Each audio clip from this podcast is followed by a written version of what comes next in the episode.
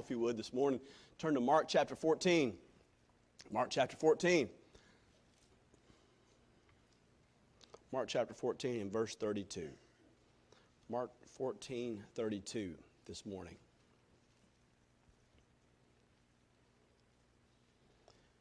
They came to a place which was named Gethsemane, and he saith to the disciples, See ye here, while I shall pray. He take with them Peter and James and John began to be sore amazed and to be very heavy. He said to them, My soul is exceedingly sorrowful unto death. Tarry ye here and watch. And he went forward a little and fell on the ground and prayed that, if it were possible, the hour might pass from him. And he said, Abba, Father, all things are possible unto thee. Take away this cup from me. Nevertheless, not what I will, but what thou wilt. And he cometh and findeth them sleepeth, sleeping, and saith to Peter, Simon, sleepeth thou? Couldst not thou watch one hour? Watch ye and pray, lest ye enter into temptation. The spirit is truly ready, but the flesh is weak. And again he went away and prayed and spake the same words. and he returned and found them asleep again, for their eyes were heavy. Neither wist thou what to answer him. And he cometh the third time and saith to them, Sleep on now, take your rest. It is enough. The hour is come. Behold, the Son of Man is betrayed into the hands of sinners. Rise up, let us go. Lo, he that betrayeth me is at hand. Gracious Father, we pray, Lord, that you would be with us in this next moments as we look into your word, that you would give us ears to hear, that, Lord, the, the truth from this passage, God, would speak to our hearts. Each one of us has different needs. Maybe some are going through difficulty, uh, tragedy in their own heart and life, their own family. Uh, maybe financial, maybe physical, maybe emotional. Uh, whatever the need is, I pray from the Word of God and the Spirit of God, you'd meet that need. Most importantly, the need of every man is to know Jesus Christ, their personal Savior. To be free from sin, which can only come for the blood of Jesus Christ, God's Son, who cl- the blood that cleanses us from all sin. Oh, I pray if there be one in this room who does not know Christ, oh Father, draw that one to yourself before it is too late. And for us who know you, may we draw closer to you today. We, May we say yes more to you today when you speak to us. May we deny ourselves, our flesh, more because we realize that you denied yourself so that each one of us could have everlasting life. We thank you for this day. Bless the message, your word. We pray in Jesus' name. Amen. Sometimes in life, we come to the fork in the road, probably many times in life, but all of us come to a fork in the road in life. And in that fork uh, in the road, you have to decide what are you going to do? You, it's not, the question is not what you want to do, what should you do? What should you do? Jesus was at that fork in the road. If you remember last week, we talked about how the fact that he had come from spending time with his disciples, that Last Supper, this last meal that he had with them. And then he had to tell them some more horrifying news. Not only this one is going to betray me, and of course Judas left, and they probably figured it out at that point. But then he told them, You're all going to fall away. All of you men who've been following me faithfully for these three years or so, you're all going to be a, fall away. You're all going to be offended. Of course, Peter said those most famous words: "Though all people be offended, I will not be. I will not leave you. I'll be loyal to you. i am sticking with you to the end." And if we read the text, basically they all said it. They all said, "We will not be offended. We will stick with you. We'll stay with you." And of course, we know they all fled from Jesus. Jesus goes a little further on.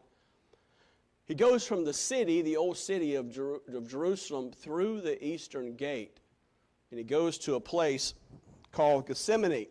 Now, I'm not going to show a whole lot of pictures, but just a picture's worth a thousand words. I went to Gethsemane. There it is, there's the entrance to it. now, there's many gardens. I was there, the public access to. There's only one public access to this garden. There's other gardens we didn't get to go to. Other churches own it. People private private property of of some people. Uh, this is the bottom of the hill. As you go up the hill, there's a lot of graves because they believe the closer you get to the Mount of Olives, uh, the more opportunity or chance you have to get into heaven. It's all false. That's what they believe. So we come down the hill, Mount of Olives, and we're down at the very base. And here's the entrance to the, the Garden of Gethsemane. this place here is a place of what the Garden of Gethsemane is known as. The first point that we're going to look at from this passage, what can we learn from this passage, is the, the pathway to Gethsemane. It says, and they came to a place which is called Gethsemane. Gethsemane actually is a place of where there's olive trees, and of course, in olive trees, you have olives. and so uh, naturally, they had this olive press. This is actually not in Gethsemane, this is actually in Nazareth.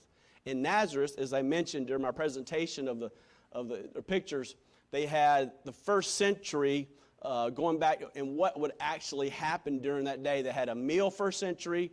Uh, what, would, what would Jesus eat back in that day? They showed pottery. They showed uh, a blacksmith. What would a blacksmith? All these different things. And one of the things they showed was this, this oil press, this, this olive oil press. And actually, they would put the olive oil and they would have this uh, wheel, and a person would, or an animal, they had a person, actually, one of us actually use it, go around, around, around. They put the olives in that, in that bowl and they use that wheel to press the olives. And they put all the olives in that bag that you see to the left. This is a place of, it's a beautiful place, but it's a place of, of, of pressure. And actually, after this, they, the next step is to, to use those weights to, to press it a second time They've crushed all the grapes. Now they put the grapes in a bag and they press it a third time, a, a second time, and they do this three times. And the guide said after the third time is what you get, the extra virgin olive oil. They only do it three times. He said after the third time, it's, it's not usable anymore. And it's interesting in this passage that Jesus comes to disciples three times and he prays three times. Interesting. This is the Garden of Gethsemane. This is the eastern gate. It's just across the way. You can look and see the eastern gate. Jesus comes to the eastern gate, which of course is open, it's closed now. He comes across the eastern gate and he goes through a, over a brook called the Brook Kidron. The Brook Kidron, interesting name, is called Brook Kidron is actually a, a, a name for a, a dark brook, a, um, a very muddy brook. And it would be even more so because this remembers the time of the Passover. Many people would be there and they would have the slaughtering of the lambs, and there would be the water mixed with blood. And here you would have this place where Jesus and disciples would cross over. Interesting enough, you remember the history of, of Israel. David, fleeing from his son Absalom, who's taking over Jerusalem, goes over this brook as well. Of course, Absalom betrayed his father, Judas, betrayed Jesus. So we see this, this garden. You see the place where Jesus prays. This is the church uh, that's established there. Usually, when there's any type of religious spot, uh, the nativity, the crucifixion, there'll be a church. In almost every religious spot in Israel, there's a church, there's a there's a bookstore or, or a, a, a store where you can buy things, and there's a bathroom. That's how you identify it as a place in Israel to go. They all had those same characteristics. This is the actual spot that many people believe that Jesus prayed this prayer that we read this morning. And this is the place, the Garden of Gethsemane. So Jesus was in this place, this place of pressure, this place of pain, this place of decision making. We know in the, from the beginning of the scriptures in the book of Genesis, the Garden of Eden is a garden of tragedy. This will be a garden of testing. And of course, ultimately, he would be in the garden of triumph. The Bible says in John chapter 19, verse 41 Now, the place where he was crucified was a garden, and the garden a new sepulchre wherein never man was laid. What is the difference between the Garden of Eden and the Garden of Gethsemane? Interesting, the differences. In the Garden of Eden, all was delightful, it was a beautiful place. But in the Garden of Gethsemane it was a dreadful place as he had to make this decision. Adam was disobeyed and sinned. The Savior suffered and obeyed. In the Garden of Eden, Adam is conquered by sin, but in the Garden of Gethsemane, Jesus conquered his own will. In the Garden of Eden, Adam took the fruit of Eve's hand. In the Garden of Gethsemane, Jesus took the cup from his Father's hand. In the Garden of Eden, God sought for Adam, and in the Garden of Gethsemane, the last Adam sought God his Father. In the Garden of Eden, the self indulgent man, Adam, ruined us. But in the Garden of Gethsemane, the agonies of second man restored us. In the Garden of Eden, Adam's attitude was, My will be done. But in the Garden of Gethsemane, Jesus' attitude was, Thy will be done. Oh, how, how I wish the first Adam would have had the attitude and the obedience of the second Adam. We see the path to Gethsemane. But secondly, the plea in Gethsemane. We look at verse 32, and he, Jesus says to his disciples, he had left several of the disciples, all but the three, the three that had been with them, the inner circle, Peter, James, and John, that had been with him in several specific places. He says to them as he left the other disciples uh, outside the garden, Sit ye here while I shall pray. Sit ye here. He tells them to watch and to pray.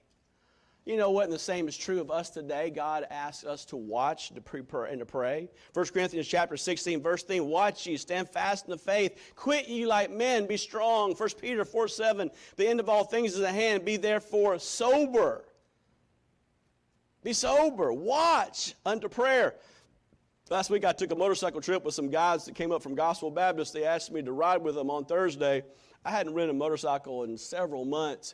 It's amazing what you forget in a couple months, though. It comes back to you pretty soon, or it better come back to you pretty soon, or you won't be riding a motorcycle very long.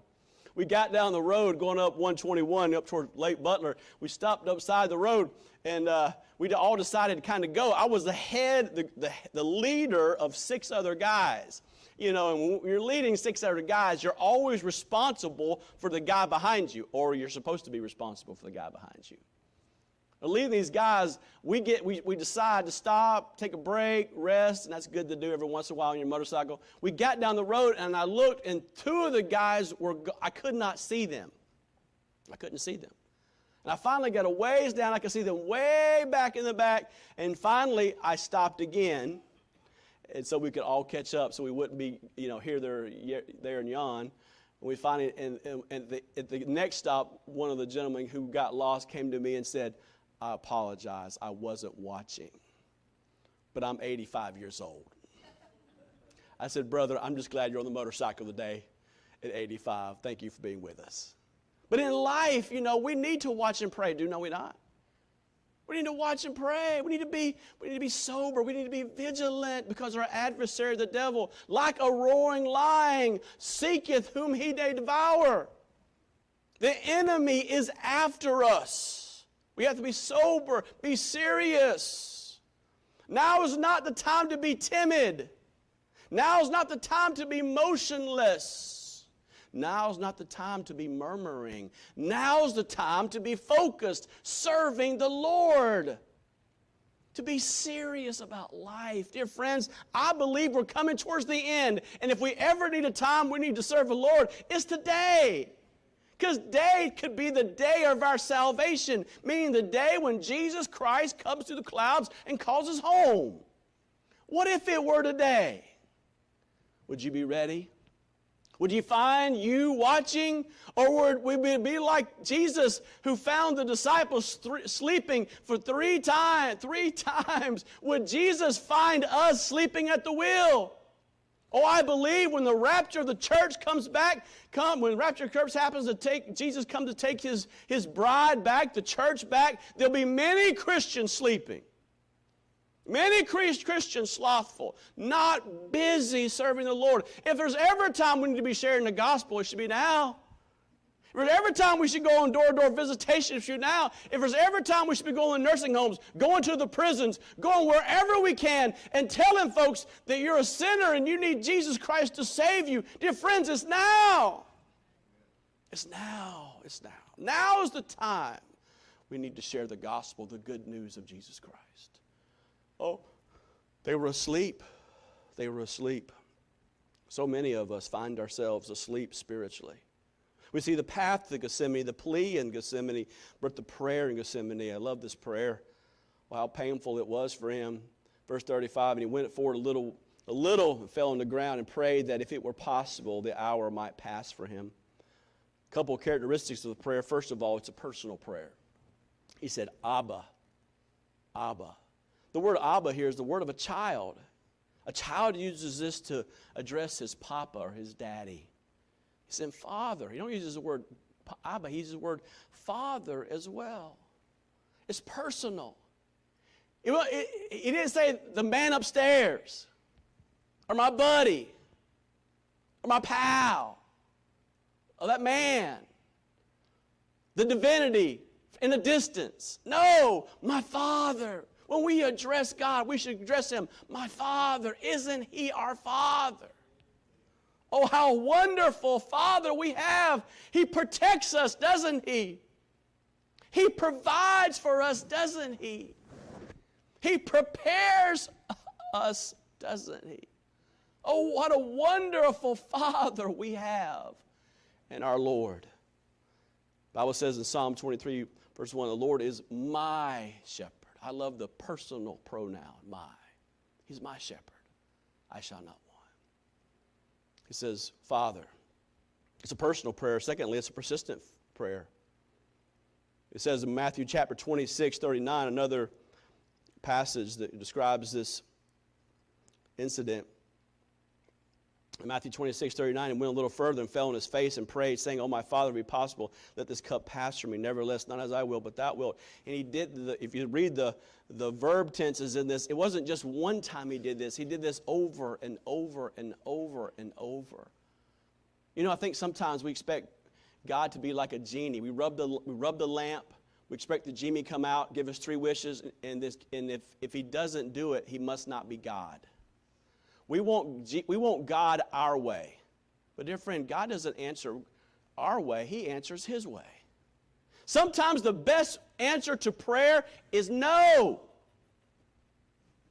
I've had, I've had answers that I've asked God for, and He said no, and it was the very best thing for me. Sometimes it's wait. Kids, you ever had your parents say, Well, okay, I'll give it to you, but wait. And you wondered, Well, how long is that going to be? 50 years? you're, you're 10 years old and you say, I want a cell phone. How's long going to be? 10 years from now? 50 years from now? no. No, dear friend. A day with the God is just is like a thousand years, and a thousand years like a day.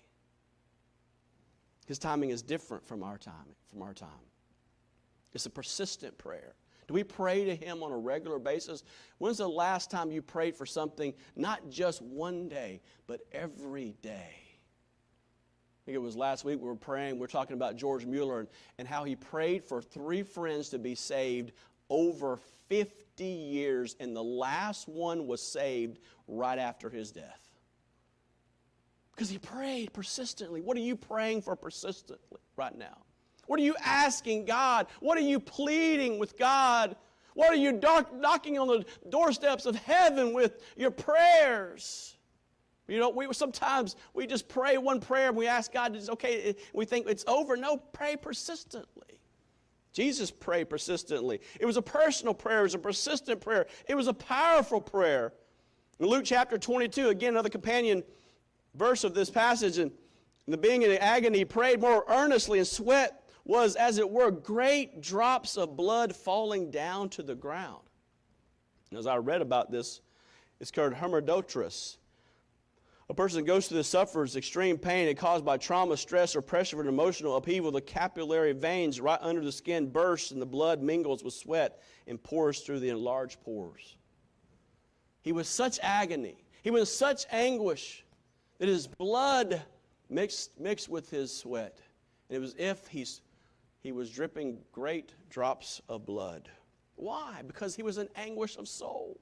It was the greatest decision of his entire life. He was praying about this cup. And what is this cup? Well, it was a cup of pain. It's a cup of God's wrath that he was going to have to drink. he was going to have to partake of, he was going to have to swallow, he was going to have to face this time of rejection, not just from his friends, yes, that was happening, was going to happen, but ultimately from his own father, because he was going to take our sin upon himself.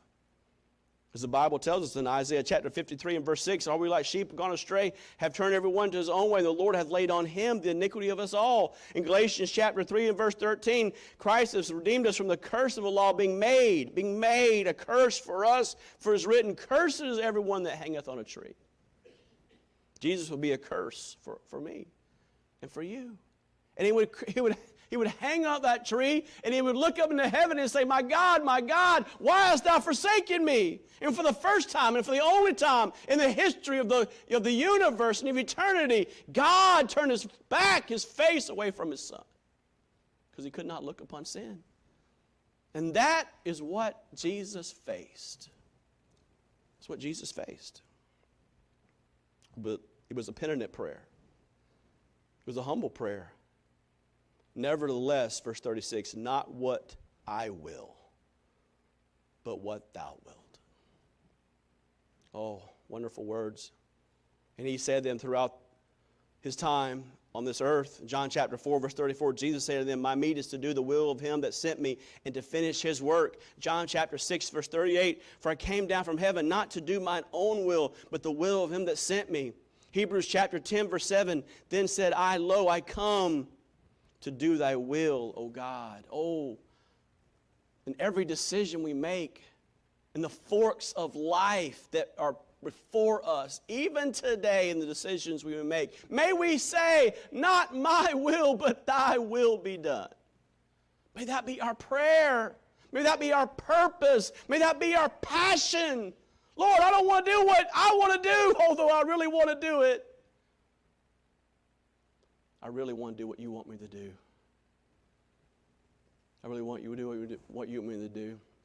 As I was in the prison ministry, I got to minister to one, two men, but one man specifically most of the day yesterday. And after Brother Jonathan preached, the young man, well, not young man, he was in his 30s.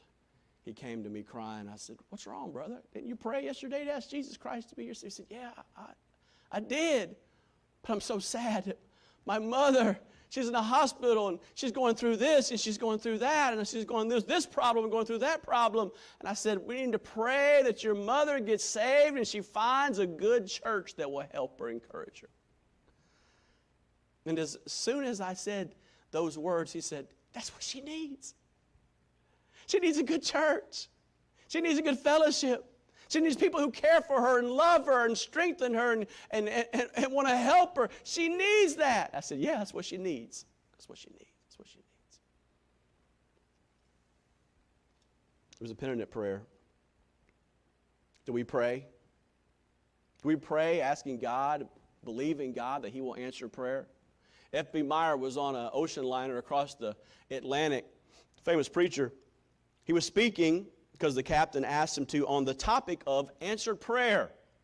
He was speaking to some of the passengers on the boat.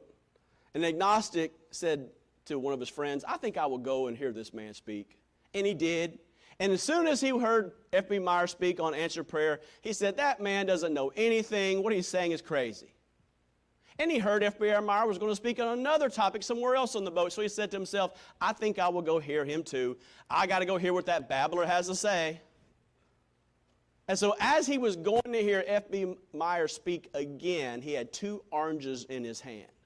And he was going to hear the man speak. He saw this lady, elderly lady, who was, who was sound asleep on the deck, just laid out, hands out to her side, and he decided to do something funny, and he put an orange in each of one of her hands. And after he went to the message and heard them speak, he walked back out and he saw that elderly lady eating one of the oranges. And he says, Ah, I see you got one of the oranges. And she said to him, Yes, my father gave them to me. And he said, Ma'am, no, can you tell me, is your father still alive? And she said, No, my dad, my earthly father's been gone for many years, but my heavenly father, he always provides for me. And before I fell asleep, I asked God for an orange. and God has provided me an orange. That man got saved. That man got saved. Does God answer prayer? Yes, He does. Yes, He does. Yes, He does. We see the path Gethsemane, the plea in Gethsemane, the prayer in Gethsemane, but the partner in Gethsemane. Verse in chapter 22, verse 43 of the book of Luke, it says, it was not here in the book of Mark, but it says in verse 22, 43, there appeared an angel unto him from heaven, strengthening him. George Morrison said, Every life has its Gethsemanes. Yes, it does. And every Gethsemane has its angel. It has its angel. You ever been through a time of trouble, time of pain, time of sorrow, and someone or something gave you comfort, gave you help, you ever been there? Brother, Brother Chuck, you ever been there? you could probably stand up and give a testimony. Thursday night, the craziest thing ever happened to me in my life. I was dreaming that I could not breathe. You ever dreamt something crazy? I was dreaming I could not breathe. And I woke up and I was, I was struggling to breathe. I, I could only breathe about a quarter of a breath.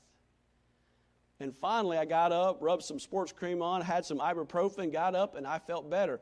But my son's cat came over and comforted me.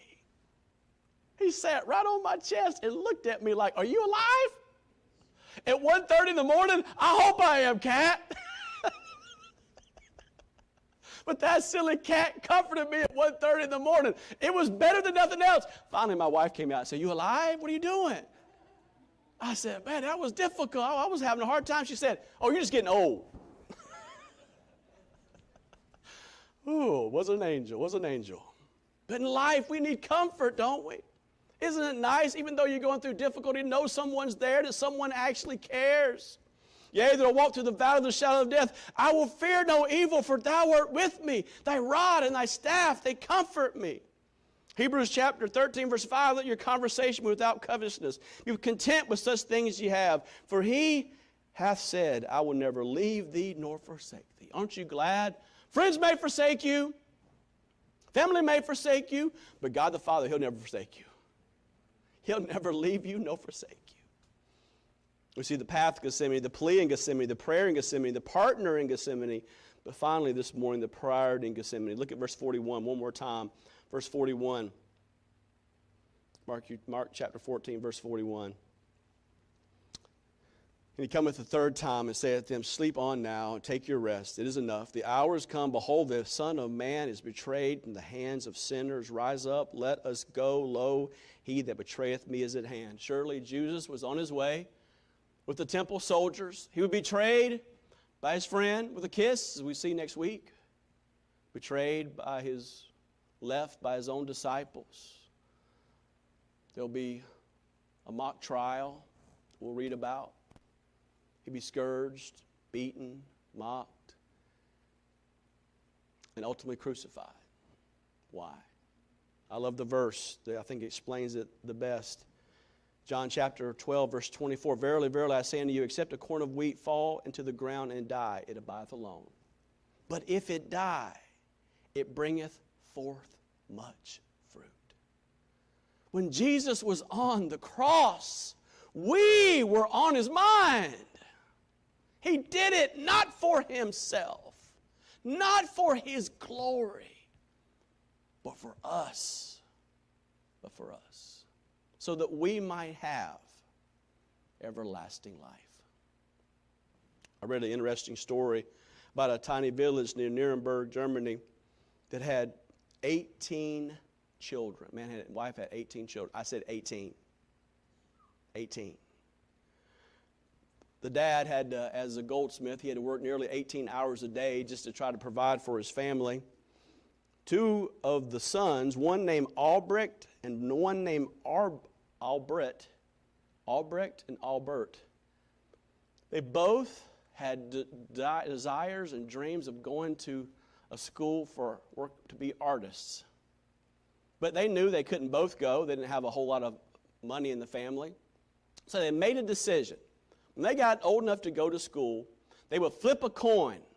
One of them would go to the art school, The other one would stay behind and work in the mines to provide for the, for the one who went to the art school. And that's what happened. Albrecht won and got to go to the art school. And he did very well. He did very well. Albrecht Dürer is his name. He sold some of his paintings, was even making money. And at the end of four years, he came back. And they all celebrated his accomplishments with a great feast, as much as the family could afford. And Albrecht said to his brother Albert, Now it is your time. I will work in the mines for four years while you go to school and learn how to be an artist. And Albert, sitting there, said, No, no, no, I cannot go. My hands are crushed, my fingers are withered. These years in the mines have been too much for my hands. I can barely hold a cup, much less a pen or a paintbrush. So, what did Albrecht do for his brother? He drew a painting. You may have seen this painting. That's it right there. The praying hands. One brother sacrificed for the other brother. Isn't that exactly what Jesus did for us? He sacrificed his will to say yes to the Father so that each one of us could have everlasting life Paul puts it this way in 2 Corinthians chapter 5 and verse 21, for he hath made him, for he God hath made him Jesus to be sin for us, who knew no sin, that we might be made the righteousness of God in him. The just died for the unjust. The just, Jesus, laid down his life, shed his blood for us, the unjust so that we could have everlasting life. Oh, dear friend, I say to you today if you don't know Jesus Christ as your personal Savior, if there's never been a time in your life where you recognize the fact that you're a sinner, I beg with you, I plead with you today. Maybe today would be today, be the day that you would ask Jesus to save you from your sin. Jesus has paid the way already. The Bible says all have sinned and come short of the glory of God. The Bible says there's none righteous, no, not one. There's no way possible we could save ourselves by anything that we do. There's, it, it's, not, it's not possible. We can't save ourselves by being good or going to church or giving an offering or getting baptized or writing a poem or a painting. There's nothing we can do to save ourselves. And for 17 years of life, growing up in Greenville, South Carolina, I, I thought to myself, if I could just be good enough, if I could just obey my parents enough, I could just do well in school enough, maybe I could get to heaven, but I was wrong. There's no cosmic scale and up somewhere in heaven that if your works outweigh your bad works, you'll get to heaven. No, dear friend. The Bible says, For by grace are you saved through faith, and that not of yourselves. It's the gift of God not of works, lest any man should boast. And at 17, at 525 Taylor's Road in Taylor, South Carolina, at Colonial Hills Baptist Church, that dear evangelist got up and said those words Are you 100% sure if you died today? Are you 100% if, I, if you're 100% sure you died today, would you raise your hand? Would you raise your hand and say, I know I'm going to heaven? I could not raise my hand. I knew I was going to die and go to hell because I was not sure. And thankfully, there was a preacher there by the name of Pastor Chuck Culpepper. He took the Bible and from the scripture showed me that I was a sinner. I knew that. that Jesus Christ was the only way to heaven. For Jesus said, I'm the way, the truth, and the life. No man come to the Father but by me. I recognize that. If thou shalt confess with thy mouth the Lord Jesus and believe in thine heart that God hath raised, uh, if thou confess with thy mouth the Lord Jesus and believe in thy heart that God hath raised him dead, thou shalt be saved. That's what I did that day. I said it with my mouth, I believed it in my heart, and on that day, April the 15th, 1989, I was saved. And dear friend, from that day to this moment, I'm still saved. For whosoever shall call upon the name of the Lord shall be saved. Let me ask you a question Are you saved? Do you know you're saved? Now, if you're saying, I think I am, I maybe am, you're not saved. no, friend. Uh, I've been to two births. You know when you get was a birth. It's a, a happening. And when you get born again, it's a happening. Life changes. Therefore, if any man be in Christ, he's a new creature. Old things are passed away. Behold, all things become new. Oh man, I struggled and fell and stammered for many years those first years after salvation, but kept coming to church, got discipled, but I knew I was saved. Because for the first time in my life, I had a hunger for this book. I didn't care about this book two cents before I was saved. For the first time in my life, I actually wanted to go to church. My parents had to drag me to church beforehand. They had to drag me to church. I didn't want to come to church. I didn't want nothing to do with church. Now I get paid to go to church.